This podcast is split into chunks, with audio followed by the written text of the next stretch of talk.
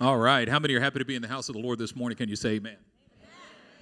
God is so good. I'm just going to, uh, first of all, we're starting a new series today. It's a four part series. It's called Adventus. Adventus is the Latin form of the word Advent. Advent is celebrated by the church, has been celebrated by the church for nearly 2,000 years now. And Advent is a Latin term that literally means arrival. It's how the church prepares itself for Christmas morning, the arrival of Jesus Christ. And so we're going to look at one verse of scripture this morning. It's in uh, Hebrews chapter 10, verse 37. And it says, For in just a little while, he who is coming will come and will not delay.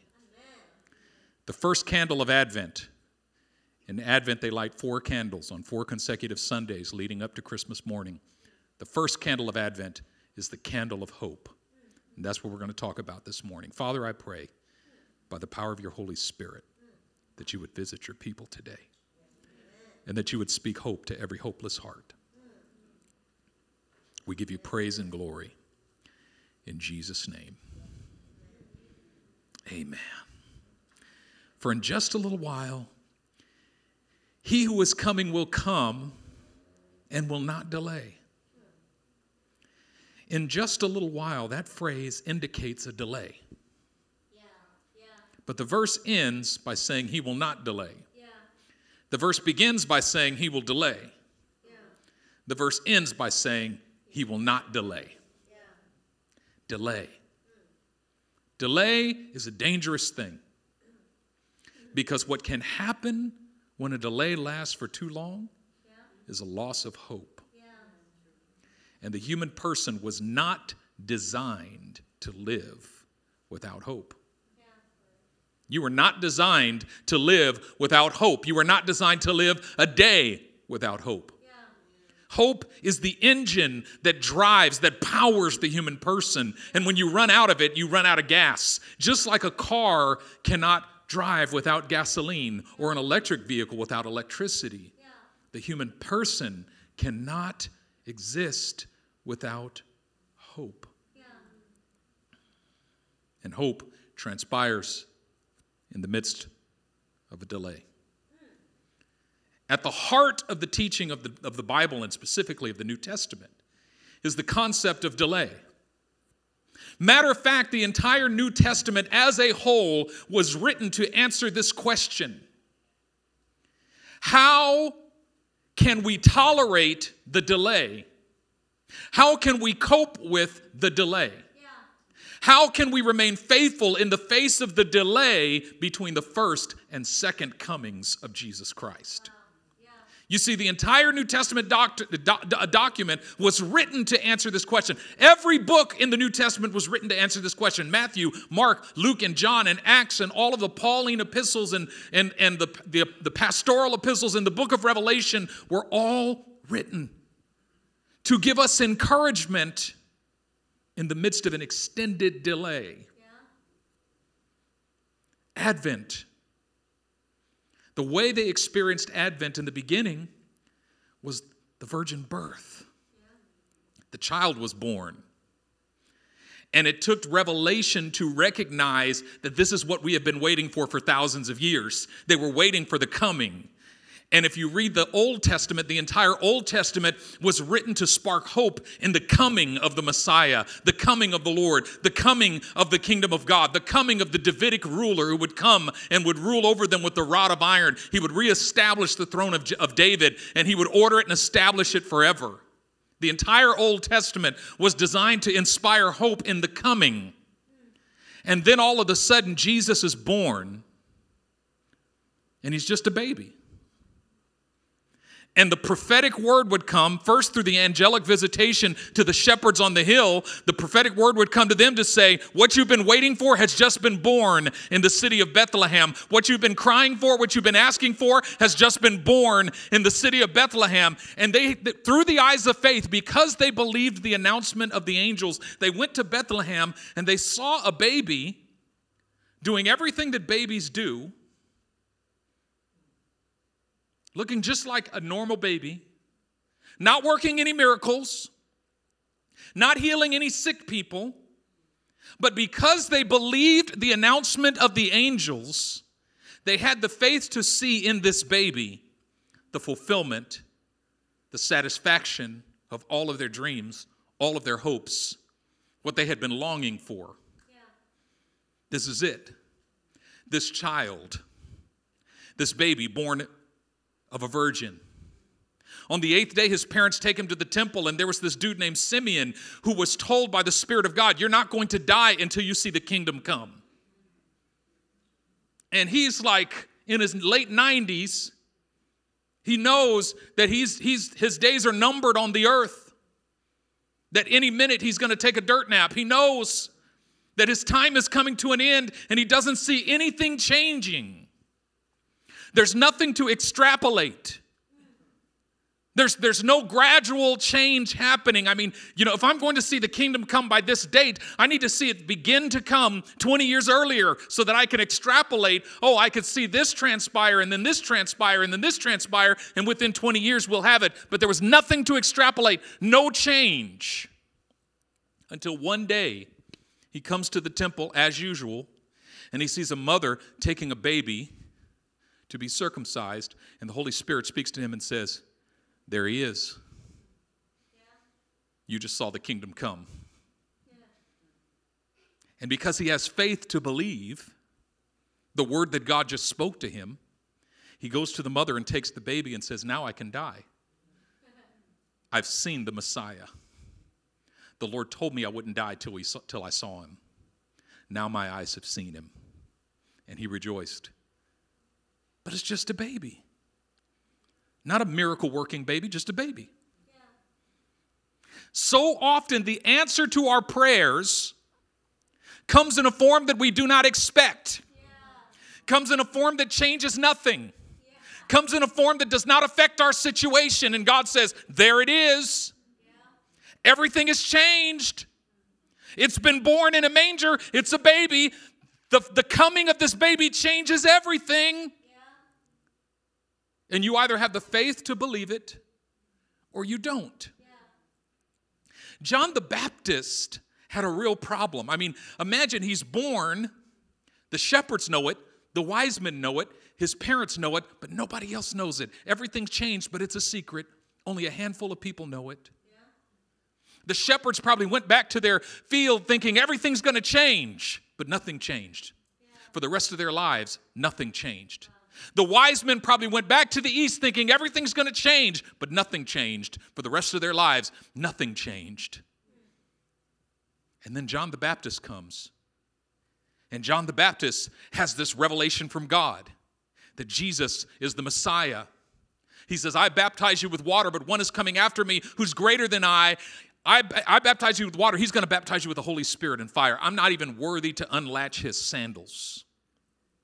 And then Jesus comes on the scene, and John sees him and says, Behold, the Lamb of God who takes away the sin of the world. And John is thinking, everything's going to change. Jesus calls his disciples, and John is thinking, oh, shoot, here it is. Everything's going to change. And then John is thrown in prison, and nothing seems to change. And John finally gets so disillusioned that he sends a message to Jesus by one of his disciples saying, Are you the one?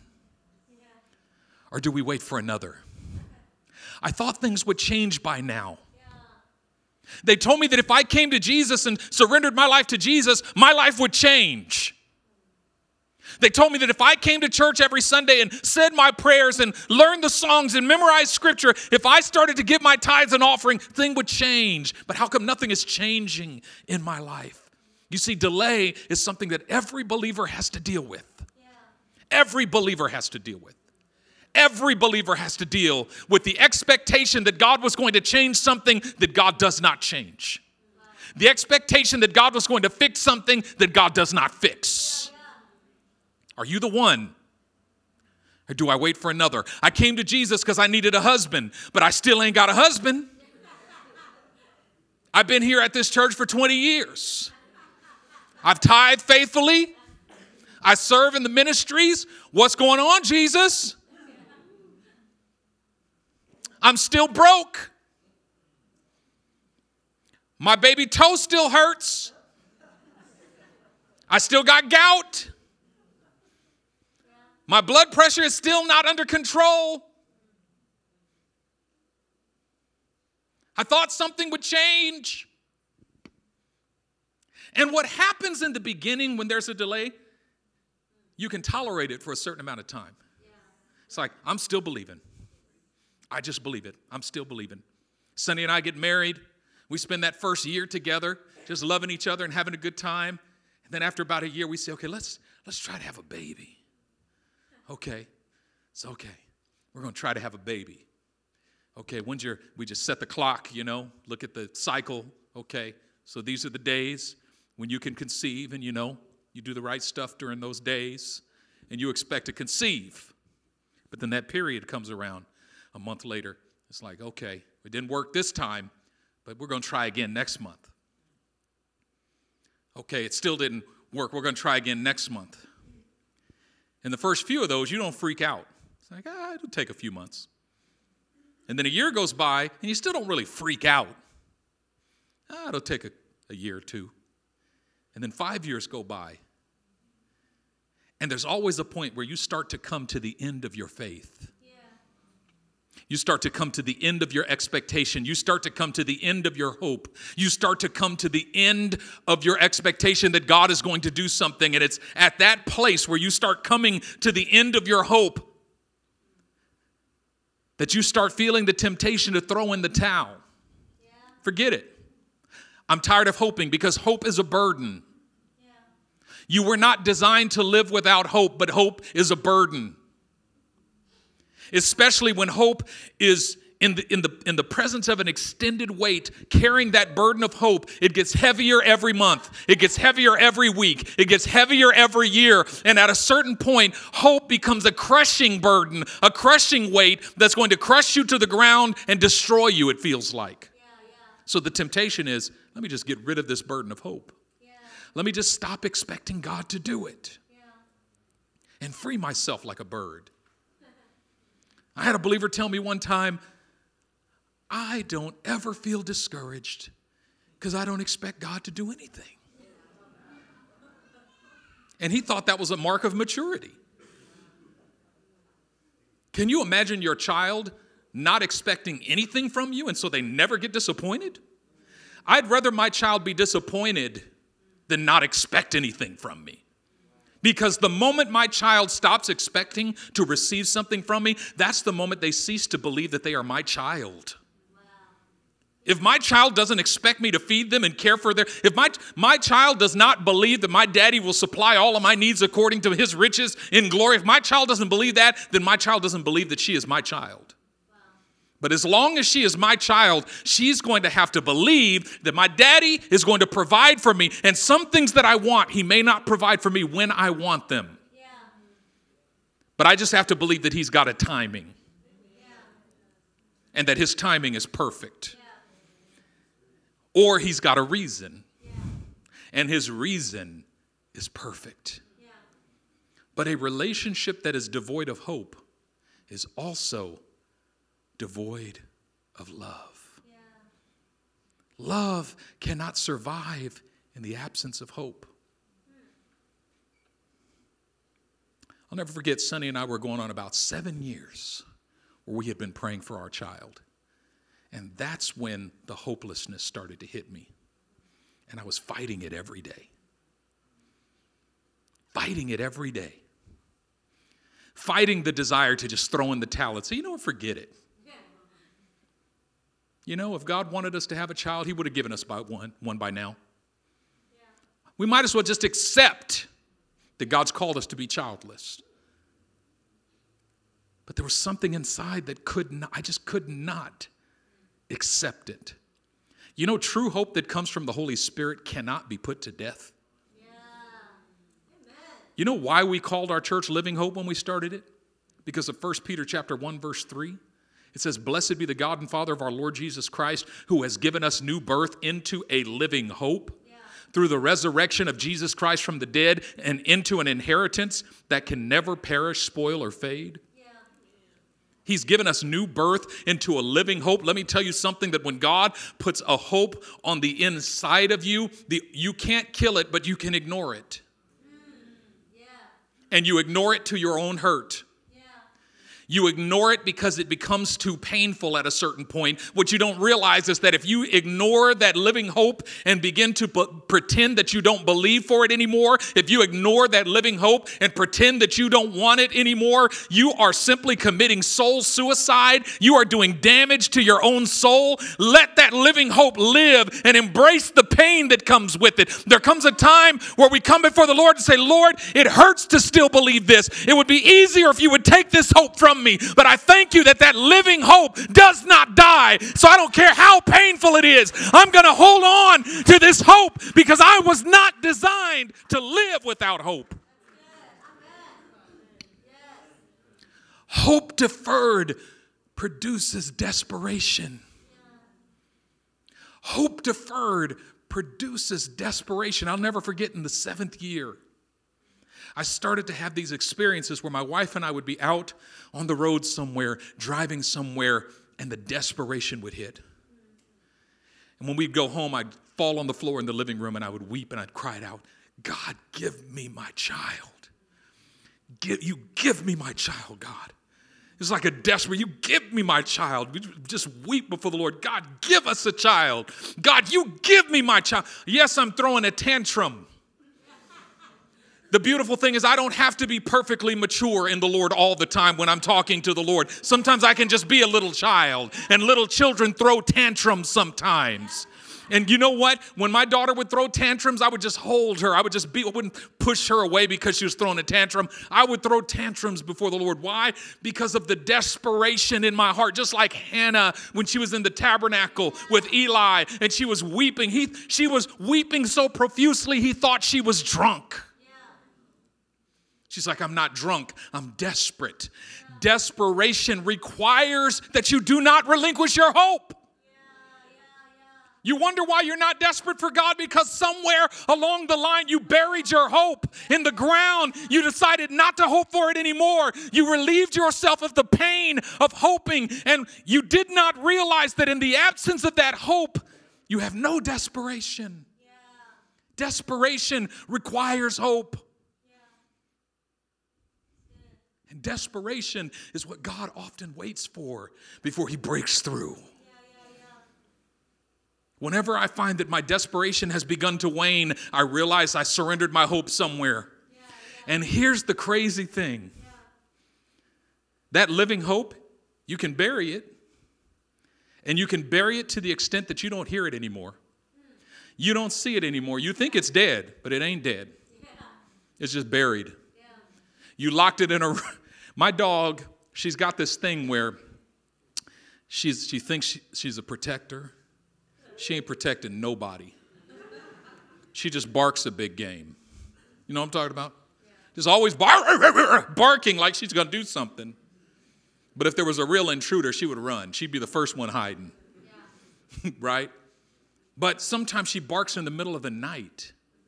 And it drives me crazy so I put her crate in the laundry room, and then I close the laundry room door at night.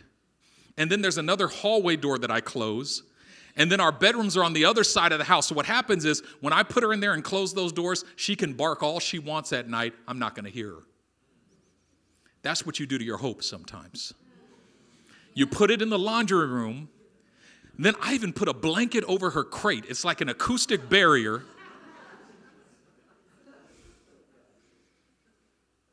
That's what some of you here have done with your hope. It disturbs you so much. It's so painful to carry that you've put it in a room and you've covered it with a blanket and you've closed a door and you've closed another door and then you've gone to the other side of your house. And you haven't heard it in so long that you think it's dead. I guarantee you, if you go back and open the door, that hope is still there because it's a living hope through the resurrection of Jesus Christ from the dead, which means that the only way for that hope to die is if Jesus Christ himself died again. But he ever liveth to make intercession for the saints. He ain't dying again. And that hope isn't dying again. And we close the door on hope because we want to alleviate ourselves of the pain, not realizing that the hopeless life is far more painful by orders of magnitude. It's far more painful to live a hopeless life than it is to hope for something. Listen, it's better to hope for something for the rest of my life and not get it than to live without hope for another minute of my life.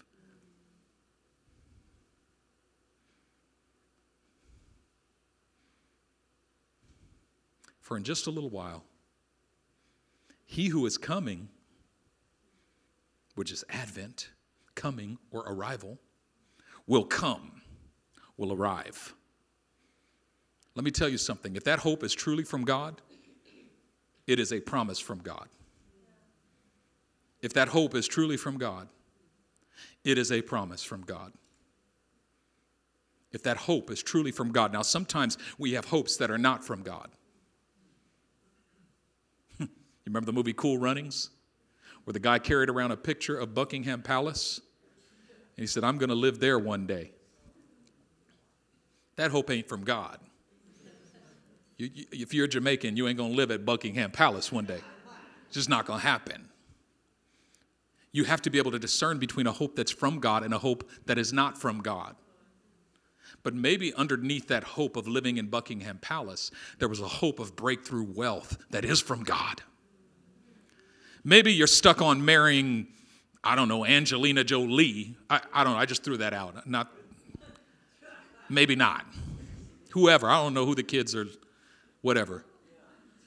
Maybe you need to let go of that specific person that you're fixated on and just embrace the hope beneath it that God's going to give you the spouse of his choosing. Because sometimes human hope disrupts divine hope. Sometimes human hope becomes a shield of divine hope.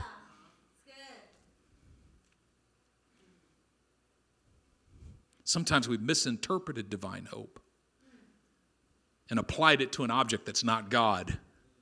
I used to tell Sunny that before we dated or anything.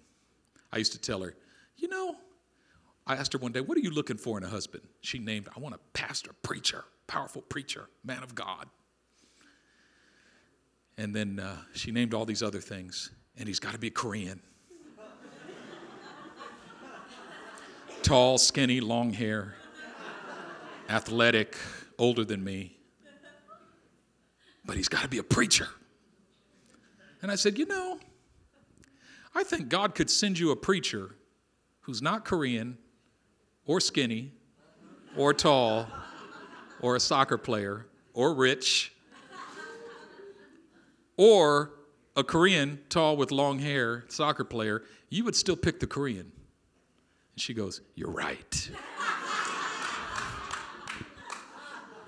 and I said, I think you need to open your heart. Because God might have something for you that doesn't come in the package that you think is going to come in. I didn't realize I was prophesying.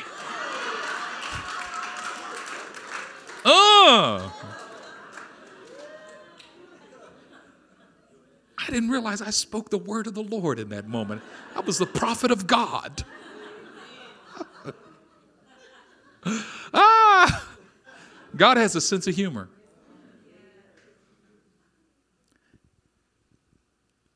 Sometimes that process of burying your old hope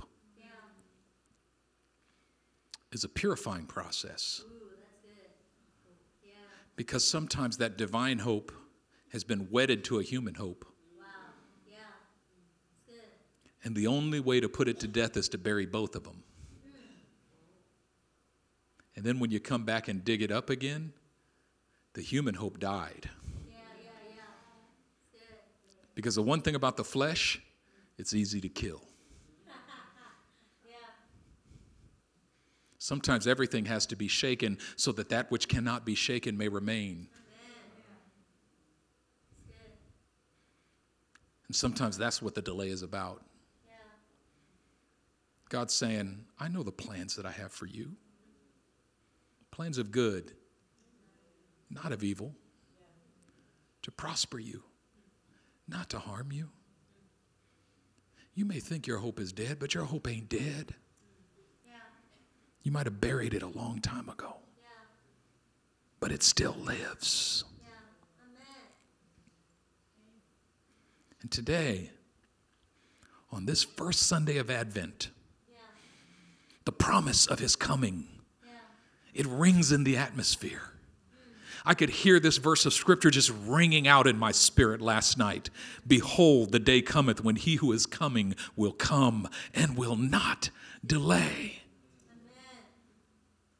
The day is coming, for in just a little while, the delay is going to be over. That's the word of the Lord to you today. In just a little while, the delay is going to be over. And the crazy thing is that when you're in the midst of the delay, it feels like it lasts forever. But when the delay ends, once Alethea was born, it felt like no time at all. We don't even remember that period anymore.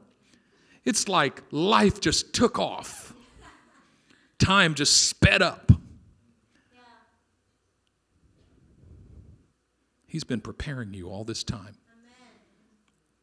But you weren't designed to live without hope. And some of you here in this place today, you need to go back and dig up old hopes that you buried, stuff that you stopped hoping for that came from the deepest desires of your heart.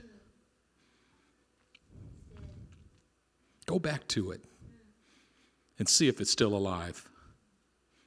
I guarantee you it's still there. On the first Sunday of Advent, we light the candle of hope. We're not lighting a physical candle today. God wants to light a candle in your heart. He wants to relight that candle of hope in your heart. And in every season, you need something to hope for. If you are in a season in your life in which you have nothing to hope for, you need to get on your knees and ask God to give you something. Because without something to hope for, it's like a car with no engine.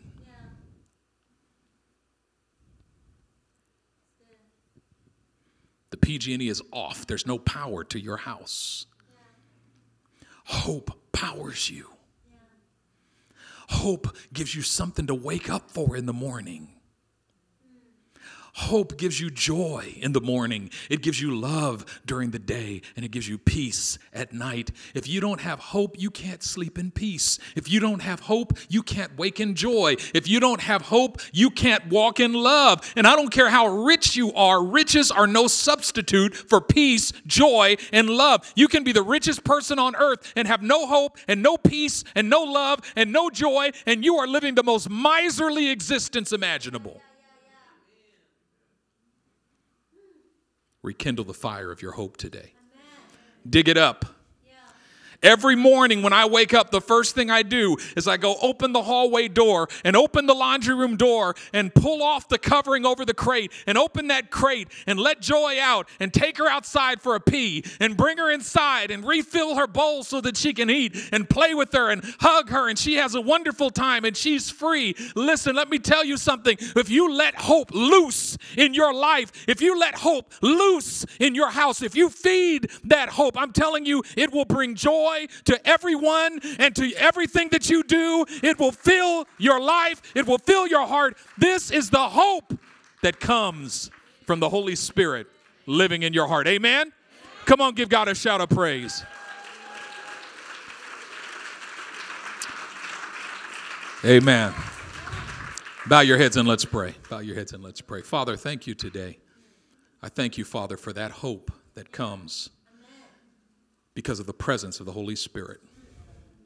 I pray, Father, today in the name of the Lord Jesus Christ that you would rekindle that hope and that you would give the wisdom to know. There's some individuals here today that buried their hope a long time ago. I pray today in the name of Jesus Christ that you would dig it up. You'd give them the wisdom to dig it up. Thanks. Thanks, Jasmine. Lord, some of us we don't even remember where we buried it. It's been so long. Even the prospect of going back and trying to find it, it just feels hopeless. When we come to the place where even finding my hope feels hopeless.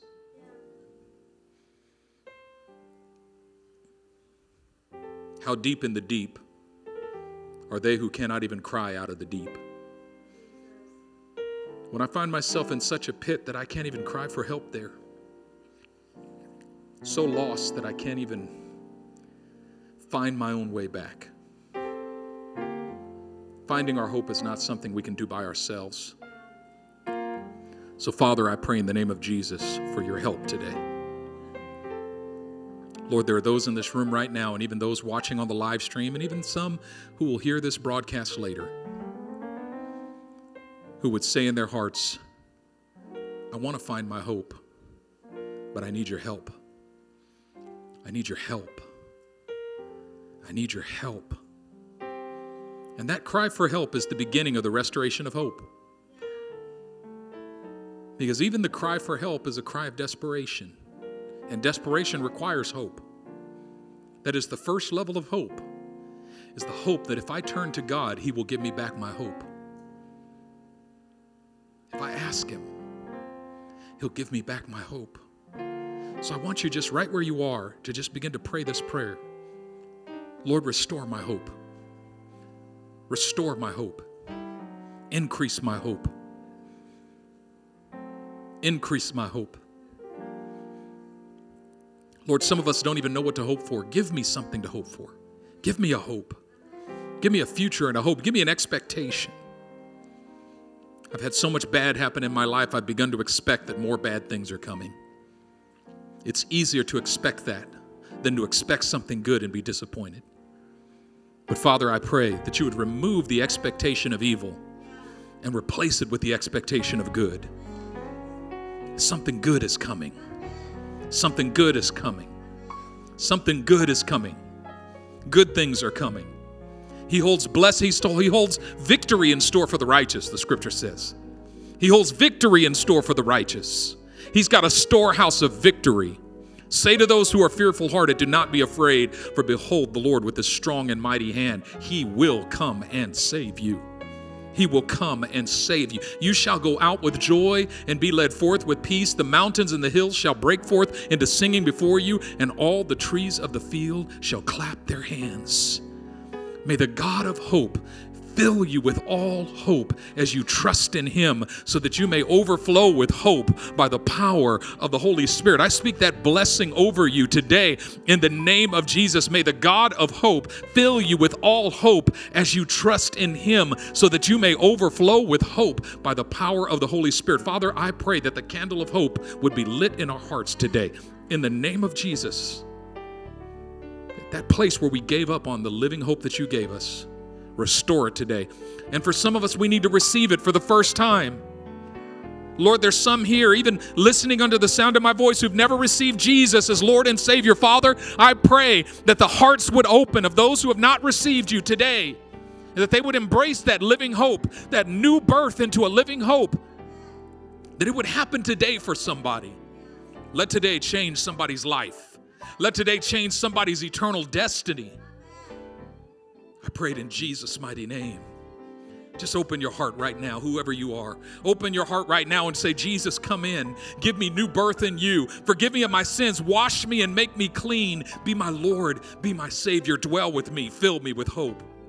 Fill me with hope as I trust in you. Thank you for giving your life for me. And Lord, for each and every one of us, we thank you for giving your life for us. We give you praise, glory, and honor. In Jesus' precious, holy, mighty name. Amen and amen and amen and amen. Come on, give God a shout of praise. Amen. Stand up on your feet right now. Listen, if you prayed that prayer for the first time in your heart, if you opened your heart to Jesus, would you just come and let me know at the end of the service today? And if you don't feel comfortable coming and letting me know, would you just let one of the leaders know in this house so that we know to pray for you and to believe for you? But everyone else, just lift, everyone, just lift your hands right now. Father, I speak your blessing over your people today. I bless your people with peace and with strength and encouragement. This season of Advent, let it be like no other. Let there be greater revelation of the coming of our Lord Jesus than we've ever had before. Bless and prosper your people today. I pray it in the name of your Son, Jesus, and by the power of your Holy Spirit. Amen. God bless you and have a wonderful day.